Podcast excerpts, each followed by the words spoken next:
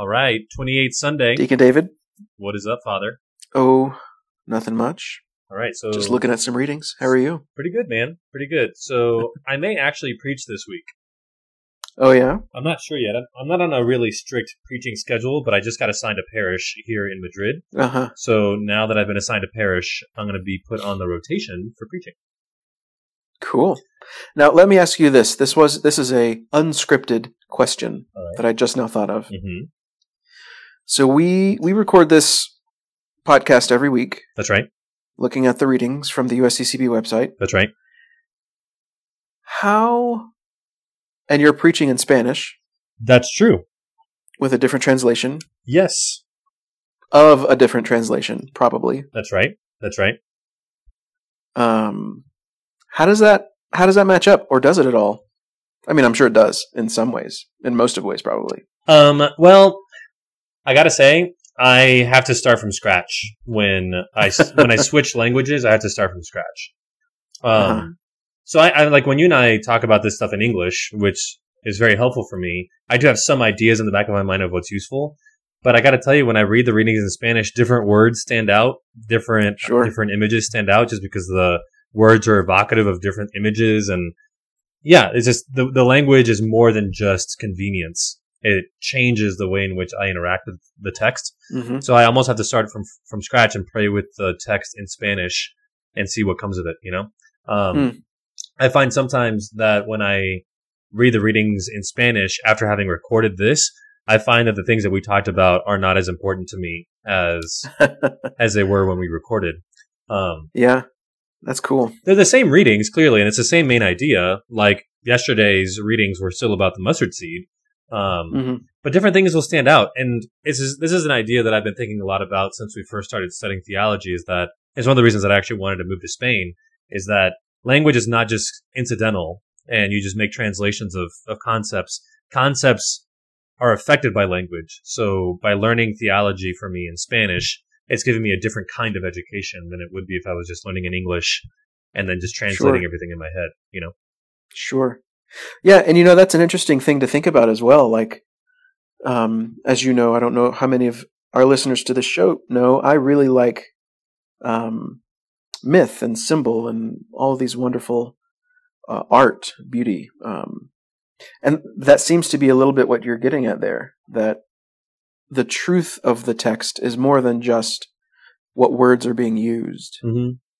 And that's religious. That's how we understand Scripture anyways. Yeah. I mean, things are definitely different when you read them in a different language. And it's not a different message. It's not a different scripture, but things change. Nuances mm-hmm. are revealed that are otherwise hidden. Um, That's cool. Which, yeah. And it probably would help if I start reading both as we prepare for these recordings in the future. Um, yeah, well, it could be cool if, you know, I look at the English and you look at the Spanish and we just c- kind of compare notes. That's a good idea. Yeah, we'll try that. Um I got to tell you, the Spanish translation is really beautiful. It's a really well-done translation. So it's actually a translation that the Conference of Spanish Bishops did specifically for the lectionary. Really? Yeah. And so, huh. yeah, so it works really well, which I think is not unlike the U S C C B with their New American Bible translation. Um, yeah. Yeah, I think that's right. So it's, it has as a vision for the for the lectionary to be the, the main use of it. Um, mm-hmm, mm-hmm. So anyway, yeah, so that's a really good question. I'm going to keep that in mind this week when I prepare the homily for Sunday, that see what stands out as a difference. But it is interesting that when I approach them, I kind of approach them brand new, um, as if I'd never seen them before. Um, yeah. Yeah. You know, ter- that's cool. Turns of phrases, images, all those things are, are fresh. Mm-hmm. Well, I could just imagine. I mean, like last week, what was the, um, stir into flame was that super evocative oh, yeah. image from, from Saint Paul. Right, right. That may not have made as much sense in Spanish or have the same impact. Or might not have actually used the same image. Uh, I can't remember yeah. what what it says, but it might not have been fire for that matter. Or it, there, mm, it's mm. it's likely that it was, but it could have not have been, you know? Like it could yeah, have been some yeah, other yeah. way of saying that phrase. Um, yeah. So anyway, and that'll yeah, change cool. that'll change everything. The presence of fire in the image in English evokes the Holy Spirit, evokes any number of things. Right. Um, yeah, this is one of the reasons I like like prepping the homily in the language that you're going to preach in uh, mm-hmm. matters a lot. Um, and, and you also got to I think prep in the language that you're going of the of the congregation that's going to be listening to as well, um, which is a challenge for people who are not bilingual. Because for you to preach in Spanish, for example, you probably have to write the text in English and then translate right, it, exactly, and then read it. You know? Exactly. Yeah, yeah. Well, good. So, uh, yeah, how did preaching go for you this past week? I imagine you preached at the parish. I, uh, yeah, I did. It was pretty good. Um, you know, again, I'm kind of on this simplicity kick for my homilies. You know, have them, they're pretty short, like under ten minutes. Um, and I really just want to kind of emphasize a single point. And this week it was increase our faith. Mm. Really a lot of, of what we talked about in in last week's episode about, you know, the mustard seed isn't, doesn't tell us that we need to be given faith, but that we have been given faith through our baptism. Yeah. And so what we need to do is stir into flame that faith, that which we've been given. Oh, that's good. Yeah. You know, that now that you just said that, it, it reminds me that that would have been a really interesting image or set of readings for confirmation because, mm-hmm, you know, absolutely, the stirring into flame, but then also this increasing of faith because we have faith from baptism, but then there's a strengthening of faith by the gift of the Holy right. Spirit. Right. Good, good. So, I thought it went well. Good. Um, I mean, I always do. I think I'm a brilliant preacher. Yeah, we should ask your parishioners what they think. Yeah, let's not do that. So uh, what would be your one image for this week? This week we have Naaman in uh, Second Kings, and then we have the lepers in Luke. Do you have an image that's set yeah, up yeah, time? The one that returned. Yeah. Um, yeah, you know, I mean, it's a lot of healing going on, mm-hmm. um, which is great. I love preaching on healing. Um, we get to talk about that love that God shows for us. Um, and and I think the beauty of this of this uh, gospel reading is, um, you know, this question that Jesus has: where are the other nine? Mm. Like, and here's the one that you would least expect. He's the one that comes back. Yeah. Um, I think there's something there because we often. You know, in this, in, in our day and age, we want to, we want to just say, oh, well, I can, we want to categorize people. We want to put them in nice little boxes mm-hmm. and say, this is the type of person that will do this. That's the type of person that will do this. I like him and I don't like him. Um, but Jesus really turns that on its head and says, no, stop. Um, some are going to come back. Some are not. And you're really not going to be able to tell which one mm-hmm, mm-hmm. because it's the Spirit of God that moves us, not yeah. the spirit of, you know, C N N or whatever. So in in your case, you're focusing on him being a Samaritan, right? Being an other, and you're yeah, surprised, and you're surprised that he comes back. Um, I mean, there's a you know, I, go ahead. Yeah, no, no, no. That's I was just going to say that you no. know, with Naaman too, Naaman was not a worshiper of the one true God. So there's right. there's a there's an emphasis here as if. The other day at Daily Mass, we had the, was it this morning? Actually, it was this morning. Today's Monday. So it was this morning we had the um, the Good Samaritan. Who's, yeah, who's my neighbor? Yeah. And so there's all of this language here of the other becoming the one that God focuses on to bring in salvation. Mm-hmm. Um, yeah. Know, so we have Naaman. And then we also have in Second Timothy, we have Paul, of course, um, who was also somebody who was an unexpected missionary. Mm-hmm. Um, and then mm-hmm. you have this Samaritan who becomes a missionary. He... He comes back and he gives thanks to God. Um, I think in other versions, correct me if I'm wrong, but in other versions, doesn't he go and then start preaching and telling people of what God has yeah, done? I don't know. Um, I don't know, maybe. Yeah, so anyway, I think there's an interesting thing there that you're saying, that people who we would otherwise think are not in the in crowd or deserving of healing or whatever, but God does something with them too.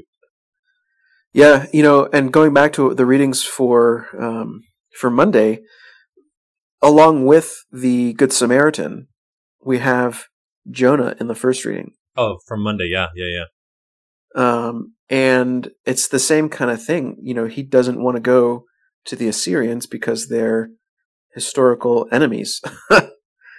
uh, and and then on the other hand, he says to God, "Look, I know you're going to show them mercy. Why do I even need to go?" Mm. You know, it's kind of uh, covering his own bases for not wanting to go to his. to his racial enemies. Mm.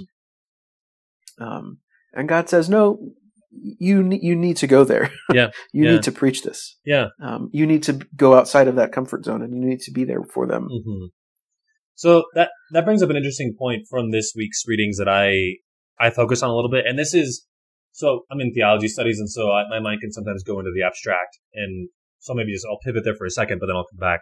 Um, I think there was a, there was something going on here that made me think a lot about how we have two dimensions in the readings for both Naaman and with uh, the Samaritans. And the first dimension is an objective dimension, which is that God does things to and for us. In the case of Naaman, he's bathed and his flesh becomes healed. And then in the gospel, there is the transformation of um, the leper into a healed man. So God does things to us and for us. But then there's another dimension, which is a subjective dimension, which is in Second Kings, you see Naaman, he says, "Now I know that there is no God in all the earth except in Israel." So his response, or his subjective response to God's initiative, is one of belief, of faith. Yeah. And then you also have that in Luke, where you have God cleanses him. He's that's done. But then he has a subjective response, which is to express gratitude. And then Jesus says, "Your faith has saved you." So I think for me, there, this week's readings carry on from a little bit of last week's, which is the central question is, what is faith? What do, what do mm. we mean by faith? Because Jesus ends it by saying it's faith has saved him. So, okay, what is faith? I think faith has both an objective and a subjective dimension. The objective dimension is that God acts on us and does for us good things. He saves us, delivers us, and there's an element of faith that's that, that God's side of the equation. But then there's the mm-hmm. us side of the equation, which is our subjective response. And I think this week the challenge is, does our subjective response correspond to the gift that's been received? In the case of Naaman, it's belief and praise. In the case of the leper, it's thanksgiving. So there's, I think, a, a dynamic here of God acts in our lives and does things, and then we are asked to respond. You know, and you mentioned a little bit with Jonah that God wants Jonah to go do something and yeah. to be available for that. So I don't know. I was just thinking about it in those two terms. And if I were to boil it down really quick to just maybe a lesson or like something to preach on, first, I would say to my congregants or the people listening, I would say, like, you know, God can heal you. God can work in your life and do stuff for you. Are you open to that? And if God does intervene in your life, how do you respond? Do you respond with faith, or do you respond, you know, entitled or, you know, nonchalant mm-hmm. or ambivalent about it? Yeah, I like that. Um, and it, it really ties in well with that image of the mustard seed.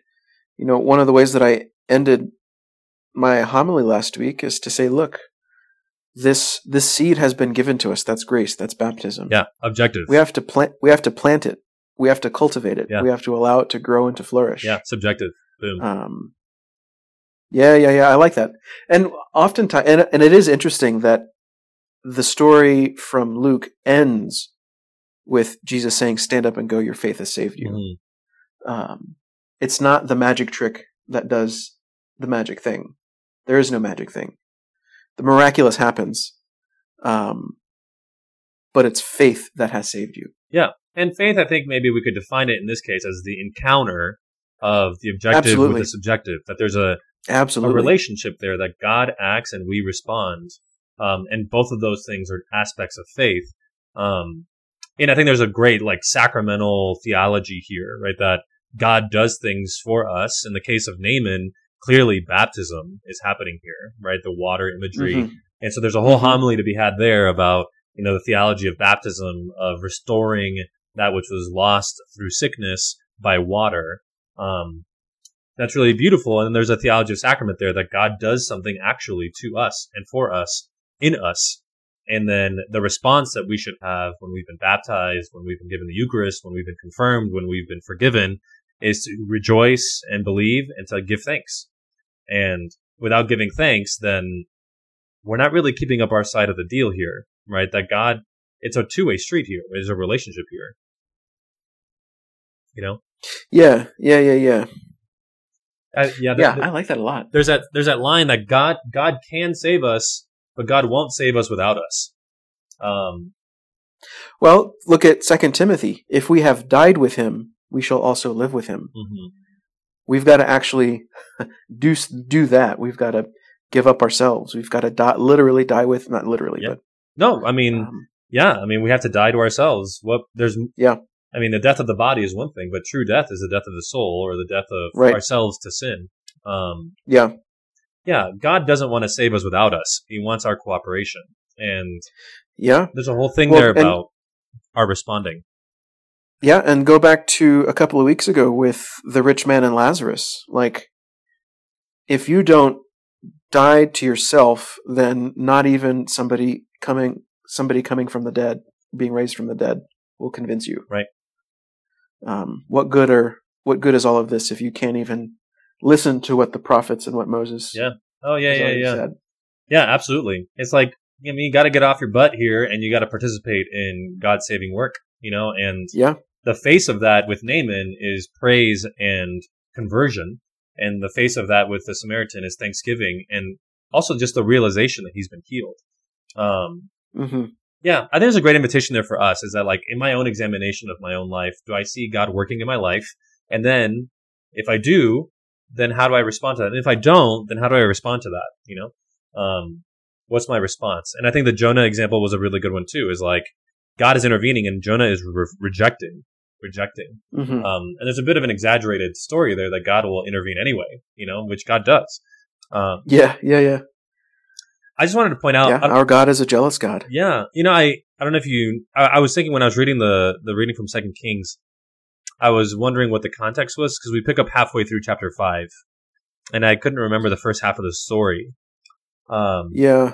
There was a line in the first half of the story, if you go back and read the first thirteen verses, that I thought was really fascinating, uh, going on the sacrament kick. Uh, Naaman at one point says, and I'm paraphrasing, but says, why do I have to go to the prophet? Why can't God just heal me now? Uh-huh. And that just sounded a lot like the objections that people will have about sacraments, you know, like. Absolutely. Confession. Yeah. Like, why do I have to confess my sins to God? Why do I have to be baptized by a minister of the church? Why why can't God just be enough for me in my own private life?